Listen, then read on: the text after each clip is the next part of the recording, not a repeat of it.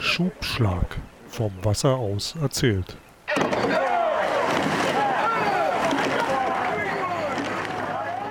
Herzlich willkommen zu einer neuen Folge vom Schubschlag, dem Podcast übers Rudern und vor allem über Geschichten, die der Rudersport geschrieben hat und immer noch schreibt.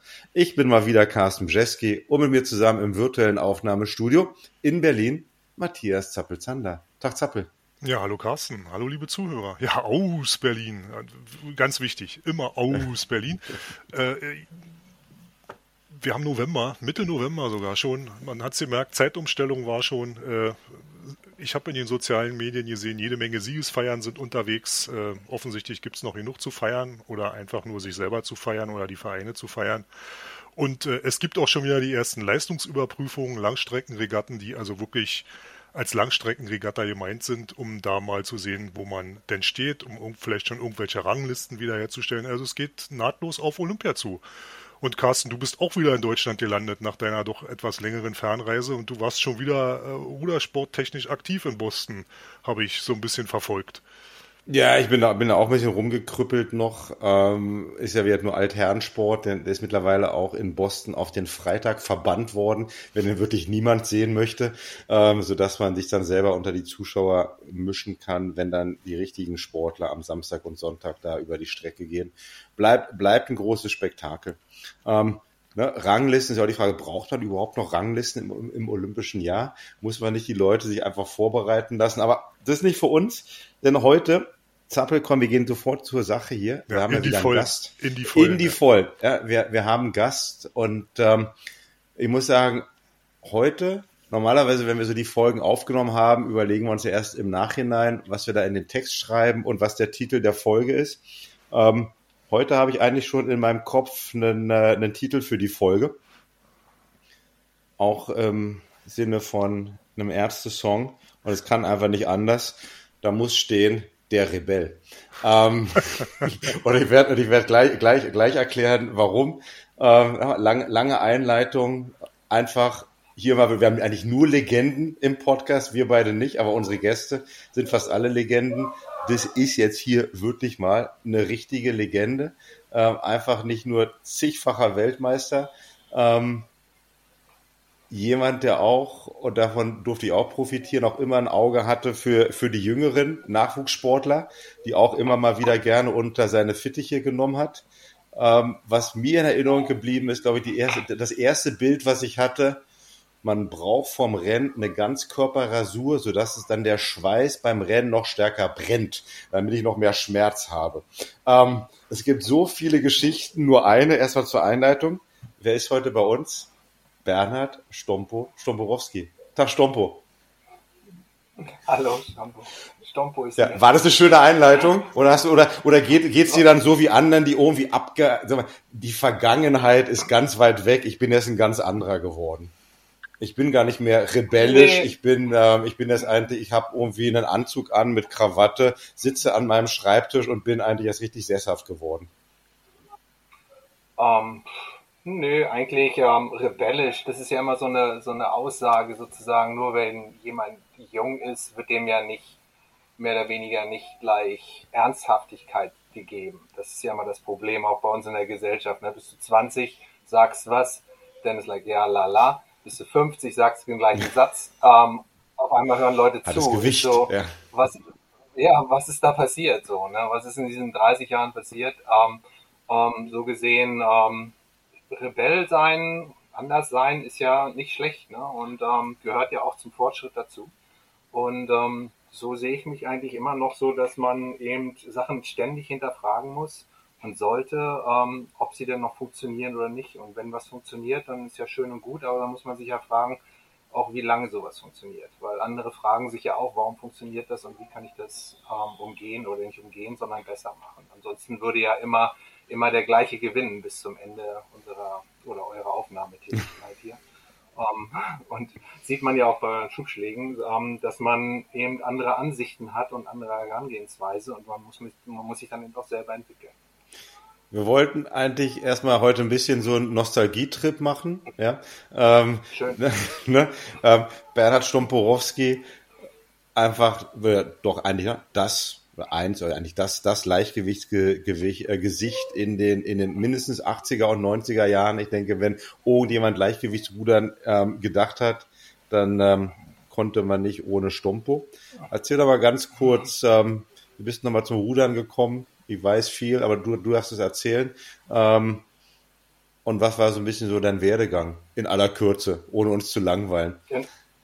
Ja, also ich habe angefangen, mehr oder weniger angefangen worden durch meine Jugend, wo ich eben rebellisch durch die Gegend gelaufen bin und Unfug gemacht habe und dann bei der Jugendrichterin gelandet bin und die mir dann irgendwann mal mitteilte sozusagen, so geht's weiter bergab oder nimm dir mal ein Beispiel an dem Ort, wo du gerade Unsinn gemacht hast, wo Jungs Boote runtertragen und Verantwortung übernehmen und rudern. Und ich hatte nun eine ganz andere Ansicht über das. Ich habe dann nun nur ein Bootshaus gesehen, wo man schlafen kann in der Nacht. Aber so gesehen habe ich dann angefangen zu rudern in der LRG. Also vorher habe ich schon mal geschnuppert im Joanneum in Lübeck.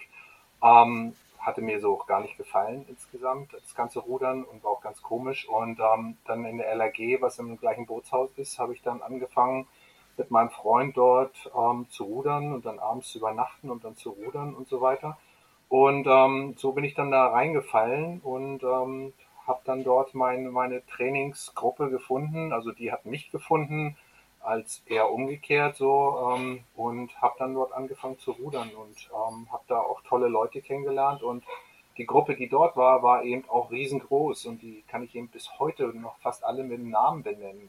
Ja, also so beeindruckend war das für mich.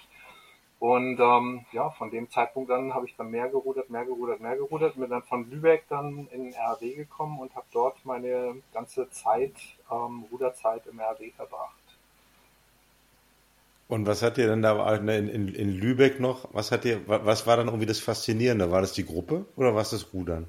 Was würde ich schon die Bewegung damals?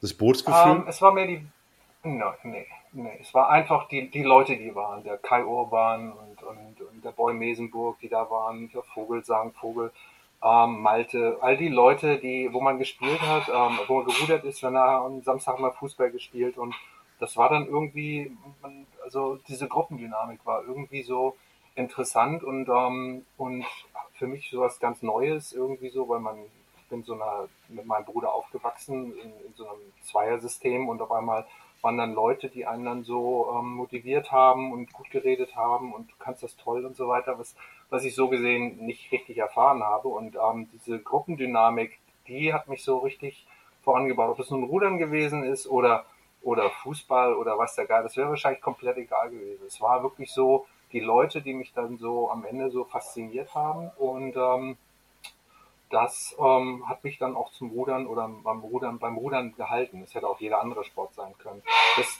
Den Sport selber zu lieben, das habe ich eigentlich erst viel später gehabt. So, ne? Das kam dann wirklich später so, also auch wirklich viel, viel später. Ich würde sagen 5, 6, 7 Jahre später. Das war vorher gar nicht so, für mich gar nicht so wichtig. Es war wirklich so diese Gesellschaft, das Reisen, alles, was da so umherkam. Natürlich war ich natürlich relativ schnell erfolgreich, was natürlich auch hilft, sozusagen zu lieben in dem Sinn, ne? Also zu mögen und dann dabei zu bleiben.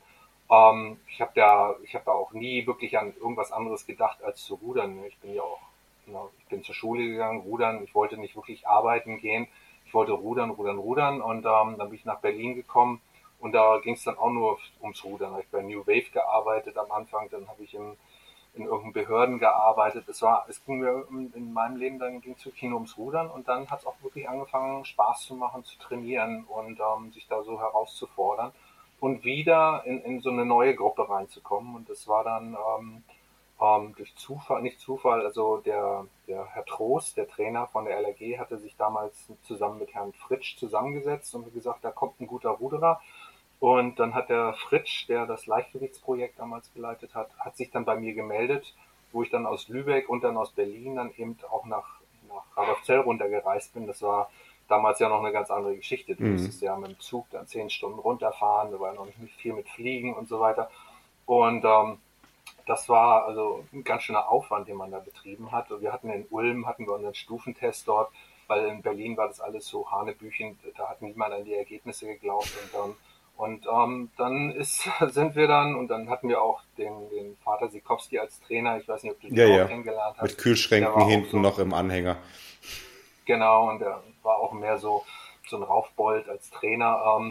Das war alles so eine ganz andere Zeit in dem Sinn. Am meisten hat mich dann interessiert, wirklich so, und dann auch mit dem Ide, wieder in so eine neue Gruppendynamik zu kommen, so wieder mit Leuten zusammenzuarbeiten und von anderen Leuten zu lernen und dann eben auch zurückzugeben. Und ich hatte auch Glück, eben mit guten Leuten zusammenzukommen. Also in Lübeck war schon, während ich dachte, ich würde dann ja auch relativ viel trainieren, aber dann kam der Ansgar Wessling, der gerade Weltmeister im leichten Vierer war. Und ich dachte, ich würde dann schon mehr trainieren, aber der war dann immer im Verein. Der war dann so, ob ich nun da war oder nicht da war. Jedes Mal, wenn ich da war, war er schon da. Das dachte der von dir vielleicht aber auch, Stompo. Also das war ganz komisch. Wir sind dann auch Doppelzweier gefahren und ich habe dann versucht, ihn zu überzeugen, wir würden dann einen super Doppelzweier fahren zur Olympiade oder weiß der Geier. Und er meinte, nee, er fährt dann schweren Männerachter. Und der hat dann trainiert wie so ein Irrer. Da ist ja Hörakustiker geworden und da gab es nur eine Schule in Deutschland, die ist in Travemünde. Da hat er eben in Lübeck trainiert und so habe ich das Glück gehabt, ihn kennenzulernen und dann auch, was er erzählt hat über den Fritsch und so weiter, hat mich dann fasziniert und hatte gute Leute. Ne? Da war der Wobi, der einen unter die Flügel genommen hat, dann der Udo Hennig und so weiter. Das waren alles gute Leute, die einfach nur rudern wollten und gewinnen wollten. Und das war faszinierend zu sehen, es gab so keine Grenzen. Ne? Jeder war aufgenommen, jeder, der trainieren wollte und jeder wollte einfach nur zur Weltmeisterschaften gewinnen. Und Ide war so der große Dirigent da im Hintergrund und hat uns da machen lassen. Also das war echt klasse und das war so motivierend für alle. Ne? Und dann in Lübeck, in Berlin dann, da war ich dann ein bisschen Einzelkämpfer, da habe ich dann den Männich kennengelernt. Das war dann so komisch, weil der natürlich auch zur Olympiade wollte und der Holtmeier hat ihm klipp und klar gesagt, er muss auf diesem Gjessing da, ich glaube 5000 Meter fahren oder 20.000, ich weiß nicht, was das war. Jedenfalls hat der nur auf dem Gjessing trainiert. Ne? Also es war natürlich auch faszinierend zu sehen, so der hat gar nicht gerudert. Der ist Gjessing gefahren, weil der Holtmeier ihm gesagt hat, ja, wenn du das nicht... Für die jüngeren Zuhörer, Stompo, Gjessing ist das Ding, was man nur noch im Museum sehen kann, mit einer langen Stange, also ein Ergometer mit einer langen Stange, wo man, glaube, wenn ich mich gut erinnern kann, man hat Umdrehung gemessen, glaube ich, ne? War das nicht Umdrehung, die man gemessen hatte? Ja. Da war eine Schwungscheibe, die mit dem Riemen gebremst wurde und da wurden ja auch Stufentests gefahren und das Schöne war, wenn diese Schwungscheibe dann richtig warm war, weil man nämlich der vierte oder fünfte bei diesem Stufentest war. Dann hat man bessere Werte gehabt. Hatte man bessere Werte, ja. So, und dann, aber dann und da hast du mit Männich auch zusammen trainiert, dann in Berlin. Ja. Dann habe ich mit Männich trainiert und so all die großen Namen liefen dann so parallel im schweren Bereich eben so rum und im leichten Bereich liefen die eben also auch, weil ich da eben leicht gefahren bin. Ich hatte auch nie das Gefühl, ich müsste irgendwie schwer fahren. Das ist ja auch in Deutschland immer so ganz stark getrennt. So, ne? Da sind die Leichten und da sind die Schweren. Selbst wenn du gewinnst im schweren Bereich, wo ist dann auch niemand gekommen vom schweren Bereich gesagt, ja, jetzt müsst ihr schwer fahren oder wir nehmen euch jetzt als schweren Vierer ohne. Ihr seid ja viel schneller als die Schweren. So, ne? Das wurde ja nie gemacht. Es wurde dann gesagt, ihr seid leicht. So, komm, ne? Und das hat auch niemand gestört, weil wir wollten da auch so unsere Gruppe und das lief alles super und das ging dann ja auch bis dann 1990 sozusagen. Und danach war das ja alles ein bisschen anders, als es dann richtig olympisch wurde. So, ne? Dann fing ich dann auch natürlich auch an, erfolgreich zu werden.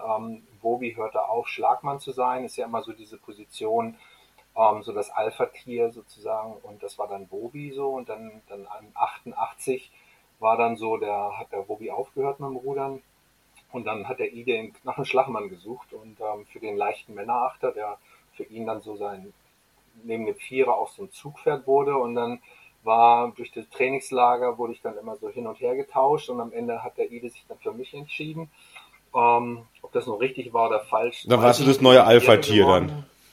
Dann war ich sozusagen das Alpha-Tier da und dann sind wir dann auch schön Vierter geworden, habe dann auch schön versagt sozusagen im leichten Männerachter. Und dann 89 ging das dann los, wo ich dann, also Ich war dann im Jahr vorher, war ich schon Zweiter auf der WM.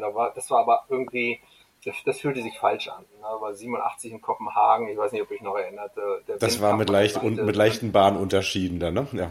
Ja, wenn du da auf Bahn 1 warst, warst du Erster, und wenn du Bahn 6 warst, warst du Sechster. Ja. Also das war, ne? Und wir waren dadurch, dass wir im Vorlauf eben, waren wir Bahn 2, genau, Zweiter. Ich glaube, 6 oder 7 Sekunden hinter ihr. Das war immer so 6 oder 7 Sekunden, so. Ich glaube, da war keine Chance, so. Und da habe ich natürlich auch relativ viele, weil ich natürlich auch schon, wie du sagtest, so ein bisschen rebellisch ausgesehen habe, habe ich natürlich auch relativ viele Ausländer schon kennengelernt, so, ne? Also auch relativ viel von der ostdeutschen Mannschaft schon zu dem Zeitpunkt. Ich hatte dann auch, ich hätte sie gerne als Freundin gehabt, da ist dann leider nie was daraus geworden, so. Die Martina Walter, die war so die Schlagfrau vom Pyramid damals von der DDR, und ich habe die dann immer besucht in Ostberlin, das war echt klasse. Und und dann eben auch nach Italien zu Fabrizio Ravasi, dem Peter Anthony und so weiter. Ich habe dann schon damals aufgebaut, so mein Netzwerk an Freunden sozusagen, die ich da so toll fand. Also doch auch wieder Gruppe dann eigentlich. Das heißt, du kommst von Lübeck, dann so ein bisschen Berlin ist eigentlich doch ein bisschen eine Kombi dann, ne? Ein bisschen zwischen Einzelkämpfer, weil... Ja. Die Leichtgewichtsprojekte, die waren ja immer nur einmal im Monat, oder? Oder alle paar Wochen. Das war, ne? wir haben uns nicht viel gemacht. Genau, also das heißt dann, und dann auch die Gruppe und dann mit dem Erfolg dann eigentlich, Aussehen und Erfolg, ich meine Aussehen auch nur für Leute, die dich nicht kennen, das waren eigentlich vor allem immer gefärbte Haare, ne? Weil es ist jetzt nicht so, dass du irgendwie, da war jetzt noch nicht, Tattoos waren noch nicht so angesagt zu der Zeit, also es war eigentlich vor allem immer irgendwie feuerrotes Haar oder andere Farben und wahrscheinlich ganz früher, aber das war vor meiner Zeit noch Irokese, nehme ich mal an, ne? Ja. Aber so, gut. Ja, und dann auch Strumpfhosen und so weiter. Ach so, stimmt. Das waren ja nicht, ne? Tights wurden auch noch nicht so getragen, da habe ich dann immer Strumpfhosen getragen, was ich eigentlich super fand, weil das echt wärmte sozusagen, aber war natürlich, und dann gab es natürlich irgendwann die lang Ja, du warst einfach deiner Zeit voraus. Das ist also gar nicht rebellisch, sondern einfach nur der Zeit voraus. Genau, dauerhaft. Ja, genau. Dauerhaft. Und ich meine, bei aller Bescheidenheit, okay, dann warst du natürlich dann das Alpha-Tier. So, und dann hast du dann als Alpha-Tier im Vierer ohne, wollen wir doch auch hier mal erwähnen, auch mal ganz kurz nochmal gerockt, ne? 89. Und was, 89, 90, 90, 91? Wann war das genau? Ja. Ja, 89 sind wir da dann eben, da waren wir da gar nicht Favorit, da war England der Favorit und vielleicht auch Italien so ein bisschen, aber ich glaube, England waren so ein bisschen krank, die wurden dann am Ende Dritte, aber wir hatten auch einfach ein gutes Rennen, wir hatten gut trainiert, wir hatten alles richtig gemacht und so weiter und es wäre schwer gewesen, uns tatsächlich zu schlagen, aber das lief super und auch so nach, ich glaube, 1200, 1300 Metern lagen wir dann auch vorne und dann hatte ich auch mehr Panik, am Ende den Riemen zu verlieren, als nicht zu enden. Also es ist so wirklich so, wenn man da auf diese Ziellinie zufährt und man führt und man weiß, man kann nicht mehr eingeholt werden. Das ist nur kein Fehler, mehr machen dann, ja. Nur kein Fehler, ne? Das kam wirklich so und dann kamen wir durch die Ziellinie und das auch so, auch wieder so, ich habe mich mehr gefreut, dass meine Leute sich im Boot freuen, als ich mich selber. Weil ich meine, das war das erste Mal Gold da, ne? Ja, das war das erste Mal Gold, ja. Aber ich habe mich eigentlich immer gefreut, wenn andere sich freuen, sozusagen. Ne? Wenn ich was dazu leisten konnte, dass es wirklich geklappt hat. So, ne? Ob das nun gewonnen wurde oder Zweiter, Dritte, das war ja am Ende dann auch, ne, ist ja relativ, alles Gold, genau, sozusagen.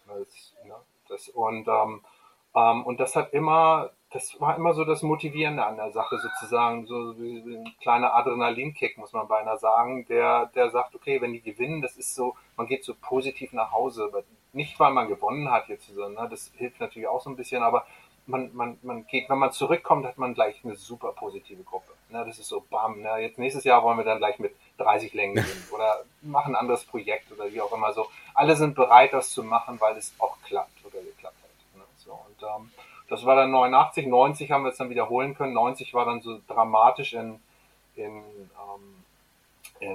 Australien. Dramatisch einerseits wegen dem ganzen Wind dort, der dort war. Das war eine ganz große Katastrophe, aber auch weil im Ruderverband dort, wir hatten da so einen Arzt mit und wie auch immer, die Die wollten da uns irgendwas geben sozusagen. Das war ein ganz großes Drama, was dann am Ende dazu führte, dass ich dann lebenslang gesperrt wurde und dann im Mai musste ich mich dann entschuldigen beim Deutschen Ruderverband. Du, komm, hier, erzähl doch mal, lebenslang gesperrt für ein halbes Jahr dann, weil du irgendwas nicht... Sozusagen, also, ja, ich hab so einen Brief bekommen vom guten Peter Michael Kolbe. Ich glaube nicht, dass er das selber geschrieben hat, ne? Also... wo dann mitgeteilt wurde, dass aufgrund meines Verhaltens ich nie wieder für den Deutschen Ruderverband. Uns hört ja keiner zu. Was hast du denn genau gemacht? Es wurden euch dann irgendwelche blauen Flitzer angeboten oder irgendwelche ominösen Obelix-Getränke? Genau. Oder? Genau, also ich weiß gar nicht so genau, wie das hieß, aber weißt du, wenn irgendwas in Glasampullen angeboten wird, wenn man die aufbrechen muss und das stinkt und man muss das irgendwie für 4 bis 5 Wochen nehmen, damit es eine Wirkung hat, dann kann das nicht richtig sein. Das ist schon moralisch falsch, sowas. Und dann so, jemand sowas anzubieten, wo man, weißt du, das ist 1990, ist nicht so Internet oder so. Ja, sowas, ne? Ja. Ich habe so eine ganze Faxakte sozusagen, um mit meinem R.A.W. sozusagen, um irgendwie, ne, und das war einfach, natürlich war ich da ganz sauer, ne, war ich total aufgeregt sozusagen, weißt du, wir haben Luzern gewonnen, wir sind Weltmeister, ne, dreh uns das Zeug nicht an. Ja. Das gehört sich einfach nicht. Das ist moralisch verwerflich, sozusagen. Und dann, das Schlimmste, was ich dort fand, war, ich kann mich leider an den Namen vom Arzt nicht mehr erinnern, dass der dann sagte, das weiß ich bis heute, sagte er zu mir so, mit Nichtmedizinern würde er sich hier unterhalten. Na, also das ist so, okay. Du Kleiner. Also ich bin dort so, hallo, ne, also na, ich ruder hier runter, nicht du, ne? Also so, und ich soll das in meinen Körper tun. Also das ist so, nee, ne? Das habe ich ein Riesendrama. Das war auch Angela Schuster, die war die Einzige. Wir zwei waren so die Einzigen, die da wirklich geschockt waren, sozusagen, von diesem, was da jetzt passieren sollte, ne? Und, weißt du, wenn das irgendwie so, ja, nimm mal Aspirin oder sowas, weißt du, was du so im Drogerie so nimmst sozusagen, und wir haben rausgefunden, wenn du das dreimal am Tag nimmst, in 13 Minuten Abstand. Ja, Backpulver ist wohl der neueste Renner, habe ich in Niederlanden gesehen, angeblich, ne? Genau sowas, weißt du, so, wo man sagt, okay, ne, dann nimmt die Scheiße so, aber was in Glasampullen kommt und manchmal aufbrechen muss, das ist irgendwie... So Zappel, das waren vielleicht irgendwelche DDR-Restbestände. Vielleicht kennst du die auch noch, solche Teile dann. Also ich kann dir nur sagen, also 89 gab es das zumindest bei den Juniormannschaften nicht mehr. Da gab es noch die Ausreisekontrollen. Also wir hatten das dann nicht mehr. Ja, also, das waren hier die Altbestände, Stompo, die ihr bekommen habt, dann diese 89 nicht mehr losgeworden sind. Die Altbestände waren die blauen Schnellmacher, die hatten dann, also das war ja, eigentlich lief das ja alles über die Sportärzte, aber es gab genügend Trainer, die da Handbestände hatten, die dann Schubkasten aufmachen konnten in ihrem Büro, und dann lagen da eben noch Pillen drin. Es gab auch, also muss man so sagen, es gab wirklich welche, die das dann auch selber verordnet haben an ihre Sportler und verteilt haben. Aber es gab auch genug Trainer, die es nicht mehr gemacht haben. Also ich kenne Fälle, die haben damit ihre Büropflanze gedüngt und haben festgestellt, oh, die wächst aber besonders. Aber es gab eben auch andere, und die haben dann teilweise auch wirklich kontrolliert, ob ihre speziell Sportlerinnen, die auch wirklich geschluckt haben und Mund auf und Zunge hoch, und dass die auch wirklich unten sind. Also das ist jetzt nichts, worüber man jetzt so wirklich lachen sollte. Also da gibt es schlimme Geschichten, das muss man schon sagen. Und von daher wundert mich das eigentlich, dass das da beim DAV dann so gelaufen ist. Aber gut. Also ich glaube nicht, dass es Doping war. Also es war irgendwas sozusagen. Ne? Und wenn ich nachgucke, kann ich es bestimmt rausfinden. Aber es ist einfach so, dieser Vorgang sozusagen, weißt du, uns in Neuseeland so weit weg, wo man nach 12 Stunden Telefon, wen sollst du anrufen sozusagen? So, ne? Du bist in deiner Vorbereitung dort. Und das war einfach, das war schön. So, und dann wurdest du aber dann danach lebenslang suspendiert, und nach einem halben Jahr, dann hast du gesagt, du musstest dir entschuldigen, und dann war wieder gut. Ja, also dann war, na, so einfach war es dann auch nicht so, ne? Also es war, na, also ich wurde ja schon mal suspendiert, das war, dass wir jetzt in Dings waren, in Banyolis, da war gleich 85 oder 86 war dort Coupe de Legend. Was hast du da gemacht? Und dort war ich aktiven Sprecher. Da war ich aktiven Sprecher, bin ich für einen Doppelvierer, und dann habe ich mich einfach als aktiven Sprecher, wir hatten da irgendwelche Streitpunkte, und dann musste ich mich ja irgendwie auseinandersetzen. Ja. So, ne? Und dann habe ich gesagt, das geht so nicht, das sollten wir ändern, das müsste so gemacht werden. Und dann war der Mannschaftsleiter aber krank, der war in Deutschland so, ne? Und Und dann hat er sich wohl fürchterlich aufgeregt darüber, dass sich überhaupt ein Sportler irgendwas sagt, sozusagen. Ne? Und ja, und dann war auch eben, ich glaube, ich wurde nur nicht suspendiert bei der ganzen Sache, weil im Fernsehen mein Gesicht liegt. Weißt du, so für die Übertragung war so der Deutsche, ne, und ich hatte so einen Irokesenschnitt und so weiter. So gesehen konnte man mich schwer so suspendieren. Ja. So, ne, so. Und dann musste ich aber auch nach Hannover reisen, durfte mich auch entschuldigen, dass es so nicht geht. Ne, man könne sich nicht so äußern und so weiter. Das ist so, das zieht sich wie so ein roter Faden. Und das war dann so 90 eben dasselbe so. Ne, dann habe ich diesen Brief bekommen, dann bin ich eben zum Jürgen Sommer, damals ja, vom R.A.W. Ja. Und, genau, und der hat dann die Gespräche aufgenommen mit dem DAV und so weiter, weil er natürlich auch ganz involviert war mit der ganzen Sache, weil er hat die ganze Fax bekommen und so weiter, Klaus Schüler auch damals, also auch die Leute, die im RAW dort mich vertreten haben. Und die haben dann irgendwann arrangiert, dass ich nach Hannover fahren musste, mich dann niedersetzen und mich dann für mein gesamtes Verhalten entschuldigen muss sozusagen, und dann dürfte ich wieder rudern. Ja, und das habe ich dann gemacht, so bin dann da hingefahren. Also aber warum dann? Weil du einfach dann für dich selbst, weil ich meine, du bist eigentlich Rebell. Ich wollte ja weiter. Ja, okay, ne? Du stehst ja auch für eine Sache. Und letztendlich hast du für dich selber dann überlegt, okay, ich will einfach weiter rudern, dann muss es mal so sein, wenn das der einzige Weg ist. Das ist ja der einzige Weg, ne? Das ist ja eben ein monopolistisches System, was wir hier haben, was ich ja auch stark ablehne sozusagen, mhm, dass ein Ruderverband eben die Macht hat, dich zu melden. Ja. Na, das ist ja ein Unding im Grunde genommen. Ich habe das jetzt nicht nur in Deutschland erlebt, ich habe das ja auch in der Schweiz erlebt und in Kanada, wo die Macht brutal ausgeführt wurde. Na, da wurde gesagt, ja, tut uns leid, wir melden euch einfach nicht. So, da konntest du machen, was du willst. Na, dann wird einfach nicht gemeldet. Und was gibt dieser Einzelperson das Recht? Na, also es ist ja noch nicht mal so abgestimmt oder wie auch immer, sondern die Einzelperson hat mir gesagt, das gefällt mir nicht, nee, bam, so, ne? Und und das ist eben, da blieb mir gar keine andere Wahl, ne? Und dann heutzutage weiß ich nicht, ob ich dann, weißt du, wenn man sich da nicht entschuldigt hätte, dann hätte man aufgehört, dann wäre sozusagen, erstmal würde das Gespräch hier nicht stattfinden und zweitens würde dann meine Ruderkarriere 1990 wäre dann geendet. Also ich wäre dann so in den Annalen untergegangen, könnte es dann auf der Rüsselsdorfer Ruderseite wahrscheinlich, die, ich glaube, die haben alles. Die Meisterschaft. Ja. Ja, genau, die haben das da. Könntest du dann, da war ein Stomporowski, der ist dann mal gerudert und der ist dann zweimal Weltmeister geworden. So, ne? Und das ist so, hätte man dann so nachlesen können. So, ne? Also, und du weißt absolut nicht als, was war ich da, 24-Jähriger, überhaupt nicht, dich zu wehren, dich umzugehen. Ne? Und du hast auch dein Privatleben. Also ich lebe da in Berlin, geteilte Stadt und so weiter. Also es ist so, oder dann zusammenkommende Stadt. Also es ist so ganz, also was da alles passiert ist im Leben drumherum, kommt ja auch mal mit rein. So, ne? Und dann nimmt man das so hin und natürlich war das nicht richtig, in meinen Augen. Bis heute ist das nicht richtig so. Ne? Und bis heute kümmert sich auch niemand drum. Es kümmert sich ja um viele Sachen, werden sich ja nicht, um Aufarbeitung wird sich ja nicht viel gekümmert. Ja. Ne? Und das ist so, das war dann so und dann bin ich eben weitergerudert. Und dann wurde Leichtgewichtsrudern ja olympisch, ne? Da warst du eigentlich... Ja, genau. Du warst ja großer Verfechter also auch, ne? Vom Leichtgewichtsrudern muss olympisch werden. Ja, ne? Also da ist nichts gegen auszusagen sozusagen, dass das olympisch werden sollte. Ich hatte natürlich auch dieses Gefühl, dass das nur ein erster Schritt ist mit den beiden Bootsklassen. Dass das am Ende... die gleichen Bootsklassen sein würden wie bei den Schweren. Wie das zu regeln ist, ob das nun jede Bootsklasse, die Schweren und Leichten oder Offenen und Leichten haben dann jeweils 4 Boote oder was auch immer. Also für mich war dann immer unsinnig zu sehen, dass es eben nur 2 Klassen oder jetzt nur noch eine und dann bald keine Klasse mehr gibt im Vergleich zu den Schweren oder zu den offenen Klasse.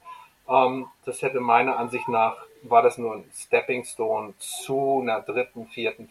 Klasse werden müssen, sozusagen, um das dann auch gleich zu haben wie bei den Weltmeisterschaften. Das ist aber nie weiter ausgebaut worden. Politische Entscheidungen, dann gab es neue Präsidenten im Ruderverband, neuer Präsident, der John Boltby ist nicht gewählt worden. Das war dann, ich glaube, das war der Killer für das Leichtgewichtsrudern dann, als der John Boltby da nicht reinkam. Und so gesehen war das dann so eine Episode, die dann eigentlich ja auch zum Tode verurteilt war, sozusagen. Weil 2 Bootsklassen ist sozusagen, ja, das ist so, ist ein Ansatzpunkt, das auch wieder loszuwerden. Aber für dich war es natürlich doch, ich meine, gut, da ist dann, okay, du sagst, die Gruppe, ja, war so interessant, dann kam der Spaß am Rudern und natürlich, denke ich mal, doch an auch ein bisschen, auch die Sucht nach Erfolg, schnell rudern, Erfolg. Ja, also für mich war immer klar, wenn ich irgendwo hingehe, dann komme ich ins Finale sowieso und wahrscheinlich gewinne ich eine Medaille. Ja. So, das war für mich sowieso klar. Also es war nie so, wenn ich irgendwo hingehe, dass ich keine Medaille gewinne. Also ich bin, glaube ich, 13 Mal für die Nationalmannschaft gestartet und ich habe 7 Medaillen gewonnen und alle anderen, ich habe nur einmal das B-Finale gesehen. So, und das bin ich nicht gerudert, weil ich mich zu Tode gerudert habe im Halbfinale. Es war 91, da bin ich irgendwie im Krankenwagen aufgewacht. Und da war sozusagen, für mich war nie klar, dass ich nicht eine Medaille gewinne. Das gab es einfach in meinem Gehirn nicht. So, bis heute ist das so, ja, man fährt dahin, um eine Medaille zu gewinnen. Ja. Man fährt nicht dahin, um daran teilzunehmen. Das war für mich nie ein Gedanke. Und das hat ja auch eigentlich immer geklappt, muss man sagen. Und auch nie mal reflektiert, wie kann denn das sein, dass ich da nur hinfahre und nur Medaillen gewinne? Oder solche Gedanken kamen eigentlich gar nicht auf dann? Nee, das kam nie auf. Nee, das ist so. Wenn ich da hinfahre, dann gewinne ich auch was. Also es ist so, darum trainiere ich ja auch. Und deswegen war ich auch relativ aggressiv zu meinen Trainingspartnern, muss ich sagen. So, ne? Also ich habe ja wahrscheinlich auch gehört, so, dass ich nicht der freundlichste aller Ruderer war, sozusagen. Ne? Also wer mit mir gerudert ist, hat immer so gesagt, hatte immer so Schwierigkeiten, dass ich eben zu viel abverlangte oder weiß der Geier. Leidensfähig sein. Ja, genau. Ne? Und ich war dann auch laut im Boot, unfreundlich und so weiter. Aber das war alles gegeben, weil ich will nicht dahin fahren, um teilzunehmen. Das war einfach nicht so. Ne? Ich will dahin fahren, um was zu gewinnen und dann auch diesen Kick zu haben. Ja, Leute, wir sind dahin gefahren und dann kann ich mich wieder freuen, dass alle was gewonnen haben. So, ich will nicht dahin fahren, um dann Fünfter zu werden und dann haben alle ein blödes Gesicht sozusagen und dann weinen alle, dann freut man sich ja nicht so. Ne? Aber wenn man so Dritter ist, ne, oder Zweiter oder Erster, dann freuen sich alle, dann kann ich mich viel mehr freuen. Ja. Ne, macht viel mehr Spaß, die nächsten 12 Monate zu trainieren. So, ne? Das ist so, war immer so, nee, ich will da hinfahren und eine große Gruppe rum haben und wir haben Spaß alle und fahren da und gewinnen ganz viel. Und das war natürlich auch relativ einfach für uns sozusagen, als dann die Wiedervereinigung kam. Da hatte man natürlich dann eine Riesengruppe. Da hat man 2 beste deutsche Mannschaften zusammen, man fährt irgendwo hin, egal wo man hinfährt, man gewinnt viel. Mit die Schweren haben auf einmal alles gewonnen sozusagen, weil sie 70% aus Ostdeutschland kamen und 30% aus Westdeutschland und dann die Leichten waren alles leicht, war eine gute Gruppe, so gesehen war das alles ganz gut. Ja, weil es ja bei den Leichten war es doch eigentlich auch zu der Zeit so, das war schwieriger, sich für die Nationalmannschaft zu qualifizieren, als dann wahrscheinlich auf dem internationalen Wettkampf eine Medaille zu gewinnen. Genau, ja. Genau. Das war, ne, und das war auch so gewollt von uns sozusagen. Ne? Also wenn du da reinkommst, dann musst du auch was zeigen. Dann musst du auch dein Leben da sozusagen abgeben, nicht abgeben, aber dann musst du wirklich zeigen, dass du da reingehörst. Ja. Und das lief gut bis 90, 91, 92.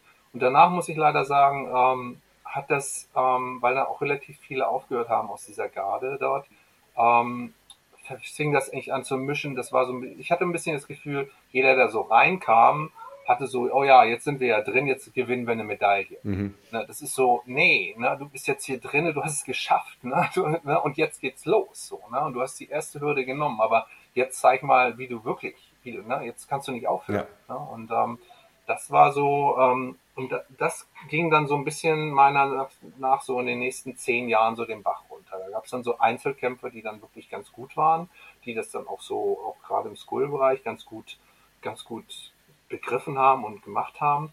Im Riemenbereich, weiß ich nicht so genau, da hatte ich das Gefühl, ja, das war so, so ein bisschen lala. Ich hatte dann noch das Vergnügen, ja 89 da mit so einer Truppe zu rudern.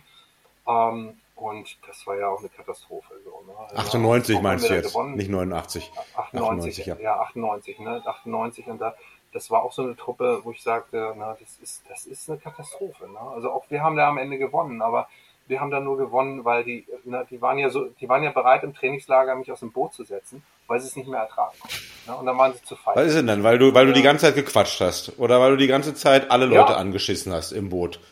Genau. Und du saßt ja, glaube ich, nicht auf Schlachtern mehr, ne? Oder saßt du dann doch im Schlachtern im Trainingslager? Du saßt mit irgendwo wahrscheinlich auf 7, oder? Mit 7. Ich sah auf 7, ja, aber die wollten mich auf Schlag setzen. Rita meinte, na, ich müsste Schlag machen, sozusagen. Und ich habe dann gesagt, nee, Rita, dann fahre ich da alleine rum. Na, mit mir will ja keiner rudern. So, ne? Nimm mal lieber den Bucke, ne? Der ist jung, und da dachte ich zu dem Zeitpunkt nur, der würde sozusagen das Zepter übernehmen können. Der gute Bucke, und ich erkläre ihm die Welt von 7 und dann setze auf 6 jemanden, der ganz jung ist und noch nicht so verdorben, in Anführungszeichen verdorben, so, ne? Und dann hast du so einen Dreierblock da im Heck sozusagen, und dann die anderen 5 werden dann schon voll, ne? Und das lief dann auch so ganz gut, aber trotzdem, das war nicht mehr dasselbe, das war nicht mehr so, wie man eigentlich gewinnen sollte. So, ne? Und dann, wir haben dann zwar gewonnen. Aber erklär doch, muss ich noch ein bisschen nachfragen. Ich meine, ich war dann auch schon aufgehört. Was ist nicht mehr genau dasselbe? Ist es die Rudertechnik? Ist es der Einsatz? Ist es die Kraft? Was ist es? Ist es Mindset? Mindset ist das Größte wahrscheinlich so. Ne? Rudertechnik auch. Ne? Das war, ich kann mich erinnern, so in den, wie gesagt, Ende 80ern, Beginn 90ern, wir hatten Stunden an Diskussionen. Ne? Wie wollen wir rudern? Wie soll das gehen? Wie kann man das machen? Wie kommen wir schneller voran und so weiter? Gibt's einfach nicht mehr. Keine Diskussionen und so weiter. Komplett vorüber. Ne? Also ist auch so ein bisschen abgegeben worden, ne? Messbootfahren, Abgabe der eigenen Intelligenz sozusagen. Ja. Oh, ich habe diese Kurve sozusagen, ne? Brauche ich nicht mehr nachdenken. Da wird mir gesagt, ich muss mehr Endzug fahren. Ist das richtig oder falsch? Wahrscheinlich falsch. Ne? Natürlich mag der Messtechniker richtig recht haben, sozusagen, mit seinen 20.000 anderen Auswertungen, die er da sieht. Macht es das Boot schneller? Vielleicht auch nicht. Mindset. Und dann, ja, wirklich so, Micha, die Leute, mit denen ich zusammengerudert habe, wir haben dann mal so gescherzt, das sind so mehr so die Taschenleute. Back People, die dann froh waren, als sie die Tasche bekommen haben, dass sie zur Weltmeisterschaft fahren. Das ist so, das Ziel war, die Tasche zu bekommen und nicht mehr das Finale zu erreichen. Ne? Und ich war Furie. Ne? Ich war Furie. Ne? So, ne? Und das ging dann ja weiter, 89, 99, da haben wir dann gewonnen. Und dann 99 hat Stefan Locher und ich sind zusammengefahren, da haben wir dann einen Brief bekommen, oder ne, dann wurde ein Brief an den Ruderverband geschickt, dass Stefan und ich nicht an der Achter mehr teilnehmen dürfen. Wir dürfen da nicht mitrudern. Und aber nicht suspendiert, aber es gab wieder mal einen Brief. Es gab wieder einen Brief, ne, es war so ein, da wurden dann die Ruder haben alle unterzeichnet sozusagen, die haben dann, ich glaube Michael Müller war das noch, haben sie geschrieben, die beiden dürfen da nicht mit. Die Ruderer haben den Brief geschrieben. Ja. Es gab einen Ruderer, der hat sich nachträglich dafür entschuldigt, sozusagen, für das. Und es war auch nicht mal an, es wurde nicht vorher angekündigt. Also wurde nicht irgendwie mal angerufen, hey, hier, Stompo, da kommt jetzt gleich der Brief, nicht. Pass mal auf, in ein paar Tagen. Peinlich, ne? Noch peinlicher wird's ja dann auf der WM, wo sie dann 7. von 7 werden, weißt du? Das ist so dann das Peinlichste so. Das ist so, Schön, dass ihr da diesen Brief geschrieben habt. Und das ist so peinlich gewesen. Also die ganze Sache da vom 96, 97 bis 2000, die hättest du alle in die Tonne kloppen können. Also ich war dann ja auf 2000, waren wir dann auf der Olympiade. Da habe ich den Vierer ohne ja auch, weiß ja auch jeder, habe ich als Touristenboot bezeichnet. Gab ja auch einen Heidenaufriss sozusagen, so warum Touristenboot und sollte man das interviewen und so weiter. Da ging alles so durcheinander, muss ich sagen. Das war alles nicht schön, war alles durcheinander, hätte nicht passiert. Also wenn ich gemein bin, ich muss auch ein bisschen kritisch sein, das ist ja hier nicht nur Fanboy-Podcast. Ja. Vielleicht warst du auch zu alt dann schon. Vielleicht haben sich die Zeiten verändert. Ja, vielleicht ist das so gewesen so, ne? Aber dann hätte man ja auch nicht Zweiter auf dem Frühstück werden dürfen. Dann muss man sagen, ja, das ist so, dann zeigt mir was, dass ihr wirklich viel besser seid. Ne? Wenn ich 16. werde sozusagen und rumkacke. Genau, dann bist du halt einfach irgendwie ein Überbleibsel aus der alten, erfolgreichen Zeit, aber jemand, der nicht verstanden hat, dass seine Zeit eigentlich vorbei ist. Genau. Und ich glaube auch, dass meine Zeit in dem Sinn vielleicht sogar vorbei war, sozusagen. Also ich habe ja immer noch ähnliche Ergometerwerte gezogen und ich war noch ähnlich relativ gleich schnell wie also der schnellste Zweier ohne, der da gefahren ist, sozusagen. Aber war das zu dem Zeitpunkt genug? Wahrscheinlich nicht mehr. Also die hätten schon viel schneller sein müssen. Das sieht ja auch am Ergebnis. Ja. Ich glaube, die 99 war der Vierer ohne irgendwie im C-Finale oder weiß der Geier und auf der Olympiade dann, weiß ich, auch C-Finale. Hast du denn, also so, aber Olympiade, weil du bist ja jetzt so ein bisschen so, aber ich konnte zwischen den Zeilen ganz kurz Atlanta 96 zurückhören, aber nur als es irgendwann mal hieß 5. Platz. Ansonsten bist du da irgendwie so drüber hinweggegangen. Weil da wollte ich eigentlich nochmal drauf zurückkommen, weil ja irgendwie, ich meine, so eingesetzt, dass Leichtgewichtsrudern überhaupt olympisch wird, kann mich auch noch dran erinnern, wie auch in diesen ganzen Leichtgewichtsprojekten und wie sozusagen dann die Alten sich da echt auch wirklich bewusst für eingesetzt haben, wie dann gefeiert wurde, dass es soweit war. So, dann wird dann der erste Traum, es ist möglich, wird wahr. Dann qualifizierst du dich natürlich da auch, in dem Fall wahrscheinlich relativ locker, weil mit Abstand die beiden schnellsten Zweier ohne zu der Zeit. Ja. Und dann fährst du dann dahin und hast mir gerade gesagt, du bist eigentlich immer hingefahren, wusstest, dass du eine Medaille gewinnst.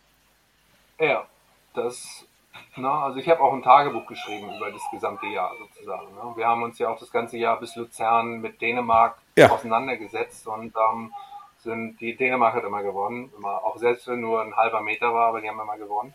Und dann von Luzern bis zur Olympiade selber, muss ich sagen, war vielleicht auch so ein bisschen eigene Schuld. Warum? Also es gab es ist ja so ein 3-Jahres-Aufbau gewesen, 94, 95, 96. Ja. So 94, da hatten wir Ralf Müller als Trainer und im Jahr drauf haben wir den Herrn Landvogt bekommen und der war 95, 96 Trainer. Und ich habe mich auch damals schon oder ein bisschen später danach beim Ralf entschuldigt. Wir hätten Ralf behalten sollen. Also Ralf war eigentlich der Trainer des Momentums gewesen. Aber man konnte das irgendwie nicht so richtig. Ich war zu jung, zu blau. Ich weiß nicht, was das so war, aber der hatte 94, hat er uns zur Weltmeisterschaft geführt. In Indianapolis, wir sind dort Dritte geworden und das war ja, wo ich ein Jahr aufgehört hatte und er hatte mich da reingesetzt und dann fing der Michael ja wieder an zu rudern, mit dem ich dann 2 Jahre gefahren bin und Michael und ich und so weiter, wir hatten so das Gefühl, Ralf würde nicht genügend Zug in diese Maschine reinbringen, was nötig wäre für den Gewinn der Olympiade. Mhm. Und im Nachhinein war es ein Fehler gewesen. War es wirklich ein Fehler gewesen, weil ich glaube, es war nicht nötig gewesen, stärker zu werden. Es war nicht nötig gewesen, schneller zu rudern zu dem Zeitpunkt. Es wäre nötig gewesen, dass jemand empathisch und psychologisch sozusagen mal gesagt hätte, okay Bernhard, heute rudern wir mal nicht. Also ich sehe hier in deinem Gesicht, das ist mal heute nicht gut. Also es ist so. Und das war dann in meinem Gefühl, dann 95 hatten wir dann den Herrn Landvogt bekommen und ich war ja immer noch in diesem gesamten Leichtgewichts, wir müssen alle dabei haben, also ich war auch ganz großer Vertreter der leichte Achter, muss in Potsdam trainieren und so weiter, lange Diskussionen und Herr Landvogt hat überhaupt nicht zugehört, dem war das vor. Also du wolltest eigentlich noch das von den 80er Jahren leicht und schnell, eigentlich das Projekt vom Fritsch auch noch dann in die ins olympische Zeitalter dann mitnehmen. Genau, weil für mich war auch irgendwie klar, dass das würde nicht enden mit dem Vierer ohne in Dock 2. Für mich war das so, es würde weitergehen ins olympische Programm. Vielleicht nicht 2000, aber 2004 und so weiter. Wenn du die Rennen siehst bei den Leichten, wenn die alle düt reinkommen, dann würde da wahrscheinlich ein Interesse aufkommen. Sozusagen. Und dann, und auch, weil ich schon damals sagte, ich werde ja älter, ich bin 30, wenn ich mit 96 fahre, dann, wer soll mich da ersetzen? Da müsste dann 95 müsste da schon aufgebaut werden, und die bauen sich am besten auf, wenn wir wieder eine Gruppe haben, wenn wir wieder alle dabei sind und nicht wir 4, Keine Chance gehabt, wurde überhaupt nicht interessiert, war kein Interesse und dann, so gut so viel Einsatz der gute Herr Landvogt hatte sozusagen, 95 schon hatte ich das Gefühl, dass wir in Tampere, da haben wir dann auch eine Medaille gewonnen, schon eigentlich ein bisschen Glück gehabt haben. Ich glaube, wir waren schon nicht übertrainiert, aber wir waren mehr auf dem Abstieg, Gleis runter, als auf dem Gleis hoch. Ich glaube, wir waren das zu viel. Und 96 dann wurde es dann noch viel schlimmer. Und das war auch ein bisschen mein Fehler, ein bisschen sozusagen, weißt du, 89, 90, wir mussten alles selber zahlen oder die Vereine haben viel gezahlt. Du musstest deine Zeit, du hast gearbeitet, du hast dieses und jenes gemacht und so weiter. 96, okay, du hattest auf einmal diesen Trainer, den Trainer, du hattest Landvogt, der seit, ich glaube, 1968 auf jeder Olympiade war zu dem Zeitpunkt. 72 war seine erste. Oder 72. Der hatte so ein riesen Know-how zum Zeitpunkt sozusagen. Da habe ich einfach irgendwie so ein bisschen gesagt, okay, ich gebe mal jetzt so mein eigenes Selbstverständnis mal ab und hände das mal so über zu diesen 7 Leuten, die da rund um mich herum die ganze Zeit... Du hast dich dem Mainstream übergeben, Stompo. Ja, aber auch so ein bisschen der Sache sozusagen, ja, wenn ich Dänemark schlagen will sozusagen so, ne, vielleicht ist das nicht genug, was man so gemacht hat, ne, also man war so ein bisschen überfordert so, ne, und deswegen sagt der Ralf Müller zu dem Zeitpunkt, der hätte das begriffen, der hätte so einen Stomporowski begriffen, weil der hat den 5, 6, 7 Jahre verfolgt sozusagen als Trainer und als Mensch. Und der hätte gesehen, dass das wahrscheinlich zu viel ist oder zu wenig oder wie auch immer so. Der hätte so meiner Ansicht nach da die besseren Impulse gesetzt. Und ich sag dir, wir sind 3 Wochen vor der Olympiade. Da sind wir in Freiburg, sind wir dort gegen den schweren Vierer ohne gefahren. Und wir haben 2000 Meter Rennen, wir sind 5,45 gefahren, aber wir hatten 9 Sekunden Vorsprung gehabt von schweren. Wir sind 11 Sekunden vor dem schweren Ziel gekommen. Wir waren Weltklasse. Wir waren Olympiasieger. 3 Wochen später oder 4 Wochen später, keine Chance mehr. Ich wusste, wir würden ins Finale kommen, aber ich habe es auch aufgeschrieben. Es ist irgendwas falsch. Es wird nicht klappen. Ne? Es war so, ne? Es war unglücklich. Ne? Und ich wusste es nicht, wie man es ändern kann. Aber weißt du, und jetzt, Zimmer, ne? Was haben wir jetzt? Bald 30 Jahre später. Was war's? Ja. Ja, sag ich ja, ne? Es waren zu viele Leute um mich herum. Ne? Weißt du, wenn man 89 und 90 Weltmeister ist, die Zeiten zu 96, wir sind ja nicht auf einmal 15 Sekunden schneller geworden. Ne? Wir sind ein bisschen schneller geworden und so weiter. Wir haben anderes Material. Genau, es gab Big Blades und sowas, muss ich ein bisschen dran gewöhnen, noch die hatte der damals nicht. Ja. Genau. Ja, ne? Aber wir waren die beiden Jahre zuvor schon Dritter und Zweiter. Also ist es so nicht so, dass man jetzt nochmal 10 Sekunden schneller werden muss. Nein, zu dem Zeitpunkt waren wir Athleten. Wir waren athletisch, wir hatten ein gutes Team, wir waren die gesamte Saison gut, man hätte den Ball flach halten müssen, sozusagen. Also reflexionsmäßig, wie gesagt, ich glaube, der hat es zweimal versucht, der Landvogt mit uns, und es ist einmal gerade noch gut gegangen, das zweite Mal schief gegangen, meiner Ansicht nach. Es ist nicht, dass man ihm allein den Fehler zuschieben muss, aber ich muss sagen, so der Ralf Müller hätte einen besseren Job gemacht. Hätte Ralf dann vielleicht einfach mehr Wissen, mehr Verstand gehabt vom Leichtgewichtsrudern und habt da vielleicht ein bisschen... Wahrscheinlich auch, ja. Ne?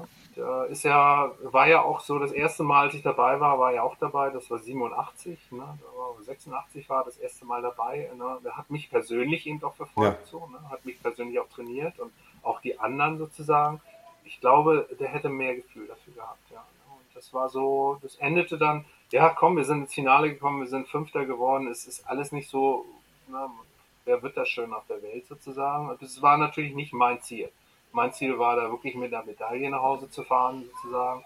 Ich habe super Freunde gemacht, so, ne, dort mit den Amerikanern Schlagmann, dem Bill habe ich bis heute Kontakt, so, ne, und auch mit den Dänen und so weiter. Also das bei meiner Arbeit in Kanada habe ich dann auch den Kanadier kennengelernt, der mich dort geschlagen hat. Also es ist für mich im Leben ist jetzt nichts dadurch verloren gegangen. Ich bohre noch einmal nach 96, dann gehen wir weiter. Ja. Weil ihr habt ja auch die Mannschaft leicht verändert, ne? Und es gab ja auch böses Blut. Ja, das Also wir... Also weil du auch meintest, du hast gerade über Freunde gesprochen. Ich glaube, also es gab danach auch Freunde weniger, oder?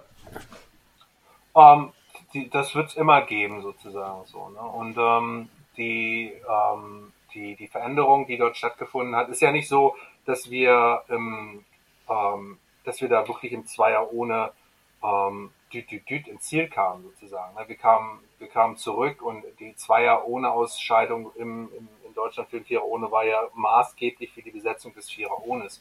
Und als wir dann von Mexiko runterkamen, da wusste ich schon, also viel Spaß alle anderen, aber ihr werdet 10 Sekunden nach mir ins Ziel kommen. So, ne? Und es waren dann ja auch irgendwie so 9 Sekunden oder sowas. So, ne? Und dann ist der Abstand dann auch so groß, wo man auch hinterfragen muss, okay, ich glaube, der dritte ist 16 Sekunden dahinter ins Ziel gekommen. Es waren Riesenabstände dann, wo man dann sagen muss, ja, ist es legitim, mit allen weiter zu rudern, sozusagen, also mit der gleichen Mannschaft vom Vorjahr, ja oder nein. Und es gab dann unterschiedliche Meinungen sozusagen und wir sind dann am Ende mit jemand anders gefahren sozusagen, als nur dem zweiten Zweier ohne. Wir haben jemanden aus dem dritten Zweier ohne genommen und sind dann mit der Besatzung gefahren und das lief ja wie gesagt auch ganz gut und wäre wahrscheinlich bis zum Ende auch gut gegangen. Wie gesagt, die Schwierigkeiten sind da ja so gewesen. Mhm. Wenn du so ein bisschen zurückschaust dann, ne? nicht nur auf deine Karriere, aber auch, sag mal, Leichtgewichtsrudern an sich, ich meine, genau, dieses Gruppengefühl, 80er Jahre, Anfang der 90er auch noch, weil ich auch noch selber mitgemacht habe, mit legendärischen Trainingslagern, Zeitungen, die in Trainingslagern geschrieben wurden, die Schaumschläger, 70er Jahre Hits von Nina Hagen, die irgendwie durch die Räume schalten, und dann danach natürlich das Professionalisierte, ne? Nennen wir es dann mal professionalisiertes, olympisches Leichtgewichtsrudern und jetzt gar nichts mehr. Vorbei. Schade. Richtig so. Weil du hattest nie augenscheinlich nicht so viele Gewichtsprobleme, bist aber auch mal gerne in irgendwelchen Trainingsanzügen und Regenjacken rumgelaufen. Wie du hast schon gesagt, ich meine, jemand, fällt auch mal für die Außenstehenden, die ich nicht so gut kenne, jemand, der einfach ein absoluter Wettkampftyp war. Ich hatte angefangen mit der Schmerzgeschichte. Ich glaube, weil du warst nicht der Allerstärkste auf dem Ergo. Gut, aber nicht der Allerstärkste. Aber dann halt der Alpha-Mann auf Schlag, das heißt jemand, nennen wir es mal, mit einer hohen Leidensfähigkeit, im wahrsten Sinne des Wortes, um nicht zu sagen, auch deutlich über körperliche Grenzen hinauszugehend. Ist es dann schade, dass Leichtgewichtsrudern jetzt weg ist? Ja, natürlich. Also es ist, es gehört zum Sport dazu, ne? Schon seit 100 Jahren oder mehr. Ich glaube, 1937 gab es die ersten Meisterschaften im Leichtgewicht. Ja. Das ist dann und wie gesagt, in den USA, die ersten Rennen sind 18 noch was gestartet worden. Also das ganze Leichtgewichtsrudern ist ja nicht so, dass es jetzt gestern erfunden wurde und man dann aufs Meer rausrudert. Ne? Und es ist eben ein Teil unseres Sports und es meiner Ansicht nach gehört auch dazu und muss auch bestehen bleiben sozusagen. So, ne? Das hat überhaupt keinen. Es sollte nicht gestrichen werden. Nee, das ist ein Part unserer Gesellschaft und muss erhalten werden. Wie auch immer, ist natürlich auch die Frage, wie Verbände sich da eben positionieren. Und Verbände, muss ich sagen, sind dann Einzelpersonen, die sich positionieren. Wenn sie keine Meinung haben, dann gehen Sachen unter. Wenn sie eine Meinung haben, dann gehen sie eben nicht unter und werden weiter gefördert. Und das ist eben meiner Ansicht nach eben für das Leichtgewichtsrudern entscheidend, dass dort Menschen an Positionen sitzen, die sagen, nee, es ist Part unseres Sports und wir erhalten das und wir führen das nicht ein, sondern wir machen das sozusagen. In den USA ist ja auch keine gar keine Frage, ne? Es wird einfach ausgeführt, der Sport. Es ist gar keine Frage, ob hier irgendwie, ob es das nur auf der Olympiade gibt oder nicht. Der leichte Männerachter wird gefahren, der leichte Männervierer, das wird einfach ausgefahren. Ne? Wenn du nach Henley gehst, hast du 13, 14 leichte Frauenachter. Ja. Also es ist überhaupt gar keine Diskussion hier, dass diese Bootsklassen existieren und zum Beispiel bei den Unis, bei den Universitäten auch ausgefahren werden. Also das ist eben tatsächlich... Und die Kritik Gesundheit, ich meine, du hattest auch einige Kameraden in deinem Boot, wo Gewicht machen eher grenzwertig war. Wir haben in Deutschland Todesfälle gehabt, so im Nachhinein... Ja. Vielleicht dann doch, ist es vielleicht doch einfach nicht so gesund, muss ich es besser kontrollieren, muss ich halt doch irgendwie dann schon im ganzen Saisonverlauf, auch im Winter, mehr Gewichtskontrollen zum Beispiel haben, um diese Exzesse zu verhindern? Also klar, es gab Unfälle oder es gab Todesfälle in dem Fall. Ich glaube, in meiner ganzen Zeit, glaube ich, von dem Herrn Kerkhoff, der ist verstorben, sozusagen. Und Essstörungen wird es immer geben, aber die Frage ist so, okay, gehen wir mal zur Gymnastik. Ne? Haben wir da, sagen wir jetzt, okay, Mädels, ich muss jetzt alle 60 Kilo wiegen, weil ihr alle abgemagert und verhungert aussieht und Essstörungen habt, ja? Genau, ne? Oder beim Boxen, ne? Genau das Gleiche, die müssen auch runter. Sind die jetzt alle anorexik und haben Probleme damit? Ne? Also, wir sind ja noch nicht wirklich der einzige Sport, der jetzt mit solchen Sachen zu tun hat, und bei manchen Sportarten ist es noch viel extremer sozusagen, wo sie dann eben kleinwüchsiger sein müssen und leicht sein müssen, um überhaupt die Sportart auszuführen. Ich denke mal, das Leichtgewichtsrudern, das würde sich regulieren, solche Sachen. Ne? Und jeder, der über 18 ist, hat eine Eigenverantwortung. Naja, also ich muss euch sagen, dieses Gewichtsproblem zählt für mich nicht. Okay. Also klar, wenn man unter 18 ist, dann ist man Minderjähriger. Ja, na, wie handeln wir das? Und das ist ja auch, einige Verbände handeln das, machen Leichtgewichtsrennen für Junioren, andere Verbände machen das nicht.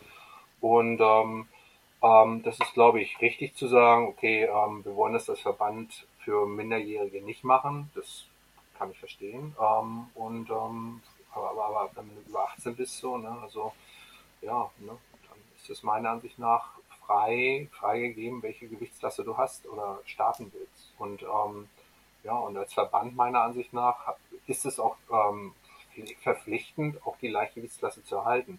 Ich habe so ein bisschen das Gefühl, so wenn du sie streichst du auch ein bisschen die Konkurrenz bei den Schweren. Du streichst natürlich einen ganzen Block, der irgendwie entweder zur Konkurrenz werden könnte, der eventuell auch mal Schwergewicht werden könnte. Ich meine, mir tut es dann schon weh, wenn ich sehe, dass halt keine Vierer ohne, keiner leichten Achter mehr gibt. Das ist schon, das tut schon weh. Um den Block aktiver Leistungssport abzuschließen, zurückblickend, du hast ja jetzt die Altersmilde. Was war das, wenn du das eine Erlebnis herauskristallisieren solltest? Was war das schönste Erlebnis?